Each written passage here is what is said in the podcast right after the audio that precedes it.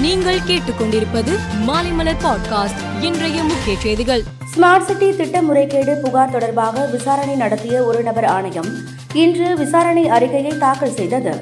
விசாரணை கமிஷன் தலைவர் டேவிதார் அறிக்கையை முதல்வர் மு ஸ்டாலினிடம் வழங்கினார். இந்திய சுதந்திர போராட்ட வீரர் ஒண்டி வீரன் நினைவு தபால் தலை வெளியீட்டு விழா இன்று திருநெல்வேலியில் நடைபெற்றது.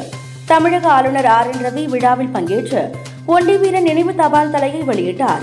தெலுங்கானா ஆளுநரும் புதுச்சேரி துணைநிலை ஆளுநருமான டாக்டர் தமிழிசை சவுந்தரராஜன் பெற்றுக் கொண்டார். தமிழகத்தில் இந்து மக்களை பாரபட்சமாக நடத்துவதாக பாஜக தேசிய செயற்குழு உறுப்பினர் எச். ராஜா குற்றம் சாட்டியுள்ளார். சிதம்பரம் நடராஜர் கோவில் குறித்து யூடியூபர் மைனர் விஜய் அவதூறாக பேசிய போது நடவடிக்கை எடுக்காத தமிழக அரசு கனல் கண்ணனை கைது செய்தது கண்டிக்கத்தக்கது என்று கூறிய அவர் தண்டனைகள் சரிசமமாக இருக்க வேண்டும் என வலியுறுத்தினார். பள்ளிகளில் மாணவர்களை தூய்மை பணியில் ஈடுபடுத்தக்கூடாது என பள்ளி கல்வித்துறை உத்தரவிட்டுள்ளது. பள்ளி பராமரிப்பு மானியத்தினை கொண்டு வெளியாட்கள் அல்லது உள்ளூர் நபர்கள் பணியாளர்களை கொண்டு தூய்மை பணிகளை செய்ய வேண்டும் என தெரிவிக்கப்பட்டுள்ளது. நீதிமன்றங்களில் நிலுவையில் உள்ள வழக்குகளின் எண்ணிக்கை ஐந்து கோடியை நெருங்கியுள்ள நிலையில் ஒரு நீதிபதி ஐம்பது வழக்குகளை முடித்து வைத்து தீர்ப்பளித்தால் நூறு புதிய வழக்குகள் தாக்கல் செய்யப்படுகின்றன என்று சட்ட அமைச்சர் கிரண் ரஜிஜு தெரிவித்துள்ளார். புதிய கலால் கொள்கை முறைகேடு புகார் தொடர்பாக டெல்லி துணை முதல்வர் மணீஷ் சிசோடியாவின் வீடு அலுவலகங்கள் உள்ளிட்ட பல்வேறு இடங்களில் சிபிஐ சோதனை நடத்தியது.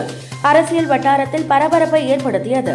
இது பற்றி பேசிய சிசோடியா கலால் கொள்கையில் எந்த ஊழலும் நடைபெறவில்லை என தெரிவித்தார். மேலும் அடுத்த ஓரிரு நாட்களில் சிபிஐ தன்னை கைது செய்து விடுவார்கள் என்றும் அவர் கூறினார். பரஸ்பர நம்பிக்கை நீதி சமத்துவம் ஆகிய கொள்கை அடிப்படையில் இந்தியாவுடன் அமைதியான உறவு ஏற்படுவதை பாகிஸ்தான் விரும்புவதாக பிரதமர் ஷபாஸ் ஷெரீப் தெரிவித்துள்ளார்.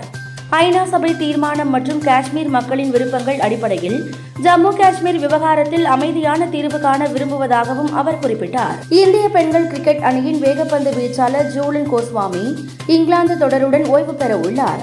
இங்கிலாந்துக்கு எதிரான மூன்றாவது ஒருநாள் போட்டி அவரது கடைசி போட்டியாக இருக்கும் என்று பிசிசிஐ உயர் அதிகாரி ஒருவர் தெரிவித்தார். மேலும் செய்திகளுக்கு மாலைமலர் பாட்காஸ்டை பாருங்கள்.